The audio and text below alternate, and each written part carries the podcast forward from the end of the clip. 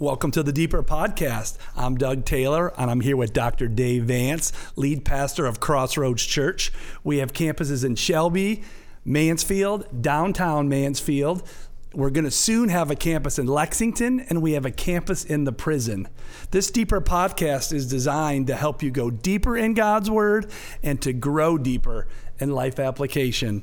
We're in the podcast series now about the Sermon on the Mount, and today we're talking about obligation versus devotion and, and kind of the juxtaposition of those of those two. We're going to be looking at Matthew five, uh, seventeen through twenty, and that Sermon on the Mount. Dave, would you do you mind reading those couple verses for us? Not at all. Let's uh, start Matthew five, seventeen. Do not think that I have come to abolish the law or the prophets. I have not come to abolish them, but to fulfill them. For truly I say to you, until heaven and earth pass away, not an iota, not a dot will pass from the law until all is accomplished. Therefore, whoever relaxes one of the least of these commandments and teaches others, others to do the same will be uh, will be called least in the kingdom of heaven. But whoever does them and teaches them will be called great in the kingdom of heaven. For I tell you, unless the righteousness exceeds that of the scribes and Pharisees, you will never enter the kingdom of heaven. As we start this discussion about this passage, would you consider yourself a rule follower or a rule breaker? You so, gotta be honest. So, yeah, this is a, that's a great question. The, the, so here's here's the fact. Um, throughout my life, outwardly, I, I would be a rule keeper. And uh, part of that is, you know, we talk about personality things. Part of that was uh, always making sure that no one was displeased. And so I would be a rule keeper. Now, inside, I was a rebel, uh, and there were times where I just wanted to rebel, and so it's funny how both of those play out, but but I really very rarely rebelled. Um, in fact, I don't know if you know this, if you remember back in high school, I don't know if you, your high school did this, our high school did these, what were called senior superlatives. And the senior superlatives were, in essence, you know, pithy prophetic statements about what you could become. And so we had one that was supposed to be serious, one that was supposed to be uh, funny. And so for me, it was uh, most likely to be a pastor, which is kind of interesting. And uh, I led a Bible study, helped lead a Bible study in my high school. And so uh, I think that that made sense. The other one was most likely to get in, get in trouble with the law.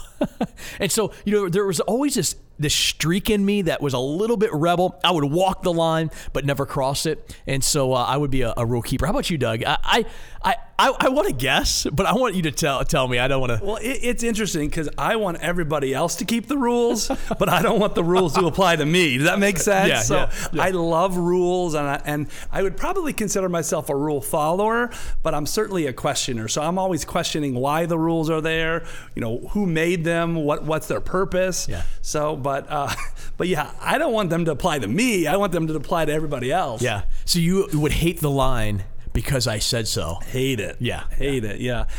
So um, the Sermon on the Mount, you know, we've just finished talking about the Beatitudes, yeah. and that was a great as we looked at those Beatitudes. But Jesus follows it up with some strong statements. What's going on here as he's talking about, you know, fulfilling the law and the prophets? Yeah. And, you know, in order to understand this, you really have to grasp the audience. And remember, this is the first century Jews under Roman authority and control.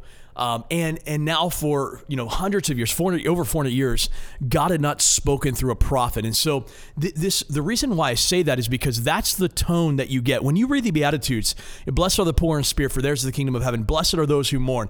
This was so countercultural to them that you could imagine some of them feeling, oh, great, we have some more laws to keep. So there were two crowds that Jesus was speaking to in verses seventeen through twenty. There was one crowd that would have heard the Beatitudes and felt like, oh, great, we have another scribe adding to the law. And this is important to understand. In the Old Testament, when God gave the law, what happened through the centuries is that the Jews, specifically the scribes, the Pharisees, the religious leaders, they would add laws on top of laws in order to protect the law. And so if, if the law said you shouldn't eat this food, they would say you're not allowed to touch it. Um, they would add a law to protect the law. And so here, as we read Matthew five, one through, uh, through twelve, we get this picture that some of them would feel overwhelmed by this. Some of them would feel burdened by the fact here's Jesus giving more laws. Uh, and then the other side of that is, is the audience of the Pharisees, the scribes, and the religious Uh, elite. They would look at it and say, oh, great, he's adding some laws so that people have to live more like us. And they were self-righteous, self-justifying. And so they were looking at themselves as, as more superior than others. So what Jesus does here is he goes right into the heart of both of them. And he challenges both thinking, the thinking that says, oh, here we go, another law, I can't keep it, I'm unworthy. He hits that, but he also challenges the religious elite in the passage in verses seventeen through twenty. So he's, he says that he came to fulfill the law and the prophets, not to abolish it. Why did he say that? Here he was really giving, giving himself as the answer to the law and prophets, meaning all that law that you're supposed to keep in the Old Testament, these Jews, all the prophets that prophesied about the coming Messiah, now it's me. I'm going to I'm going to fulfill them. I'm not going to abolish them. So he's doing two things. He's saying, listen, I'm not throwing the law out. The law still has purpose, but I am coming to fulfill the law. The legal requirements of the law will be fulfilled by one who can keep them. And at this point, they wouldn't have understood that fully, but what we see throughout the New Testament, specifically throughout the Gospels, is we find in the, in the story of Christ that he keeps the law uh, perfectly. And, and in the end, not only does he keep the law, but then he takes sin upon himself and he becomes the righteous requirement of the law and then is put to death as a, as a lamb led to the slaughter, the perfect Lamb of God who takes away the sins of the world. You talked about his audience and kind of the two camps yeah. in his audience. Um, why was it important for Jesus to, to, to tell these people this message? Yeah, so so if we walk through here, verse seventeen, he says, do not think that I've come to abolish law or the prophets. All the Pharisees and the scribes would have gone, amen. He has not come to, to get rid of what we keep. And so their tradition was upheld of keeping the law. He says, I didn't come to abolish them, I came to fulfill them. That statement then comes over to those who feel burdened, and he says to them, hey, you, you don't have to worry. This is not another law to keep. I'm actually coming to fulfill the law for you. And so for them, it would have been a, oh, I feel better now. And then he turns it and says, not a, not a, not a iota or a dot will pass away from these laws. In fact, I want you to teach them and keep them. But then he says, if your righteousness doesn't, doesn't surpass the scribes and the Pharisees, you'll never enter the kingdom of heaven. So he says, okay, if you want to follow the law to find your righteousness, good luck. You better be better than the scribes and Pharisees. And so he's saying, no hope for you if you try to do that. You're going to have to be perfect, because the Pharisees and scribes were, uh, they kept the law to the T. The other side of that was then, so the only place you can find hope is in Jesus. Jesus who fulfills the law. And that's the whole point of this passage, is that Jesus becomes a fulfillment of what we're looking for. It's not the law that makes us right. It's Jesus who is right, who gives us his righteousness. And as a result, we keep the law through him. How do we uh, in Christianity today kind of make a, a system of checklists? Sometimes we feel the burden to, to do more, to be better, to check these things off. Do you see that in people at your church? Yeah, I do. Um, and and I think we, I think we all feel a little bit of that weight. And, and we can do that even with the Christian things that we have. Maybe for us, it's not it's not specifically the law. You know, we talk about the sacrificial laws. We talk about uh, the, the laws of of of the nation. We, we don't follow those necessarily in the same way the Jews did, but we make our own laws. And some of them could be, we hear the words like read our Bible and pray. And then we come, come to check checklist, a box that we check. Uh, come to church. Uh, you know, something that people can't control. Uh, so we say, well, I'm not going to do that. And and what we do is make a law, and we feel burdened by that law uh, that says, I have to do this. And so we check off a box. I come to church. I say a prayer. I read my Bible. I do my devotional. I, I tell somebody, hey, God bless you. All of a sudden we make this this box that we check, and then we feel better about ourselves.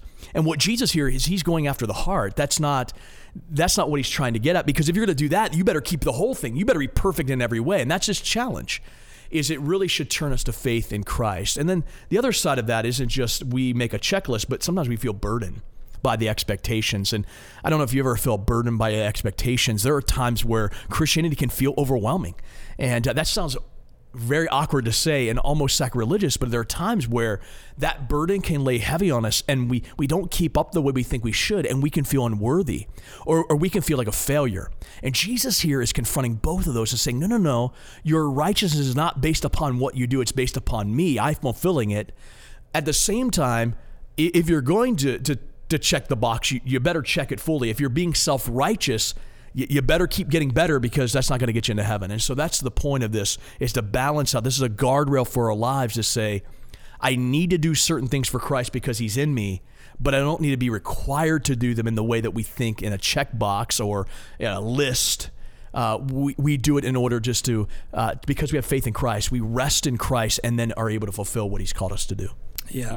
Sometimes I wonder, am I doing these things, checking these boxes because I want other people to see that I'm doing it? I want to be an example, or I want to be, I want to, I play the comparison game. I want to do it like somebody else does it. Yeah. And next thing, next thing you know, if I'm not careful, I'm doing these good things for wrong reasons. That's and I'm right. not doing them just out of relationship with Christ and because he's calling and asking me to do it. He may be asking me to do something else that, that, that doesn't show up on a box. Yeah. Right. Yeah. So you, you think about all the things that the scripture does ask us to do. It, it it commands for us to read the scripture. There's a command to pray, to give, to serve, to share the gospel. All these things are commands. But but you're right. They're, they're, which way do we come about them? Is it, I have to do them, I feel burdened by them?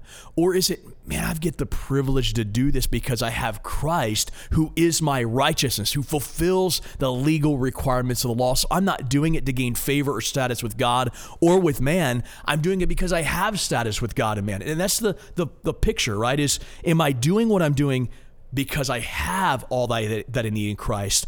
Or am I doing what I'm doing because I'm trying to gain what I need in Christ? Those two attitudes change this entirely. And that's exactly what Jesus is getting at in this passage.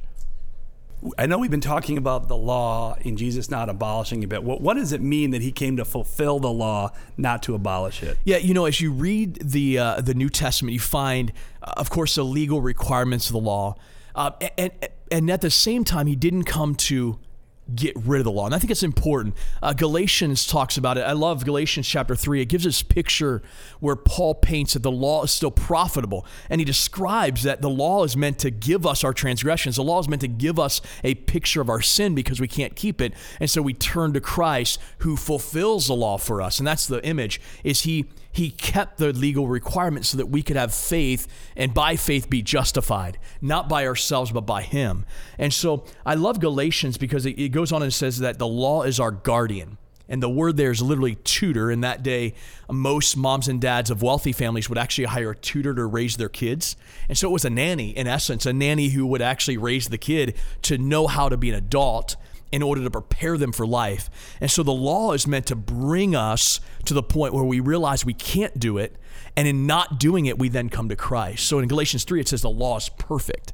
The law isn't thrown away. The law has a purpose, but its purpose is to bring us to Christ. It's leading us to adulthood in Jesus. So that's the image here. Um, Jesus came to fulfill it by using the law to bring us to him, not to works. Let's talk more about obligation versus devotion. Yeah. What's your thoughts on that? You know, as we've talked about, are you obligated to serve, or are you serving because of devotion? Yeah. Well, you know, when we hear the word commands, doesn't it feel obligation, doesn't it? When when you would give a command to do something, there's an obligation to do it. And, and as I, I think, I, as I described before, I think it's real important to look at our life and our status in Christ is set by Christ. If that's true, then what I do is not out of obligation. What I do is out of devotion. The commands I'm given always follow what is called an indicative. What does that mean? In the scripture, every time there's a command, there's something that has been given to us first to fulfill that command. And so it's it's it's this idea that I've been given Christ, therefore I obey him. I've been given life, therefore I obey. I've been given grace. I've been given mercy. I've been given forgiveness. And so all of the commands we have in Christ are actually based upon things that God has already given to us. And so that's why I think when we look at this life, obligation versus devotion, you know, and a couple lines here. Obligation does not allow for that, the experience of divine blessings. You know, here it talks about uh, you will be blessed in the in the kingdom if you do and teach these. Great will you be in the kingdom. There's divine blessings. And then devotion, though, allows for kingdom-focused life. So obligation keeps us from those divine realities, whereas in devotion really brings kingdom focus. It keeps sees the Beatitudes not as a burden, but as a blessing. Uh, obligation does the bare minimum, but devotion goes above and beyond. It goes serving above and beyond the Lord. It doesn't see it as a burden to keep. It sees it as a blessing to give back to God as a way of gratitude. And then lastly, obligation lives a life of Christian checklist. Devotion leads to total surrender. There's this idea when you get what Jesus is saying, if I'm going to live by obligation, I have to live perfectly. If I'm going to live by devotion, I live in the grace and rest in the grace that God has given to me. So now I've been given the gift of God. I've been given grace, and now I'm able to do out of surrender, not out of not out of a, you know, a deep reality of a checkbox or a or a sacrificial system, or that I'm trying to keep some law. It's it's surrender. I've, I've got a few things here uh, that could look like a checklist, but we don't want them to be a checklist. Read your Bible every day, pray daily, sing praises in your heart to the Lord, evangelize and tell your neighbors about Jesus, connect with others in your church, be involved in ministry, and use your spiritual gifts. Yeah. It almost can read like a checklist, but it's it's out of the out of our heart that what he's getting at here, right? So we don't want to feel guilty if I didn't evangelize someone t- today, yeah. Or I and I also don't want to wear it like a badge, like a perfect attendance, and everybody look at me. Yeah. Just how do we balance that? We know that these things are good for us and they're commands, but how do we keep from feeling guilty about them? You know, and, and the big thing is, as you say each of those things, I think immediately for some of us, we feel that, oh, here we go again. Another thing the church is asking me to do.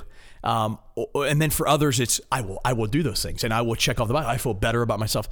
When you're resting in Christ, when Christ is all of, all of a sudden, those things are all about relationship. It's all about a relationship with Christ. I do those things. It's kind of like marriage. You know, there are things that I do in my marriage, not because I have to, but because I get the blessing of doing them for my wife, to serve her well. And, and what I find is the joy that it brings her is is worthwhile. Some of the some of those things, if we're being honest, there's things I don't want to do. There's things I would rather not do. But there are things that I feel led to do out of love. And that's the image, right? Christ, God, loved us to come and die on a cross, loved us enough to come and fulfill the righteous requirements of the law, in order to bring us what we need, which is faith, and that faith not in the law, but faith in Christ who fulfilled the law. And now out of gratitude, out of love, out of surrender, I do those things because I want to know him more. I want to grow in him more. I want to experience Christ more. And that's the whole point, is to experience who Christ is. And that's what the scripture gets at. It's based upon what we have, not based upon what we have to do. We, it's our prayer that you would continue to follow Christ and that you would do these things out of devotion, not out of obligation.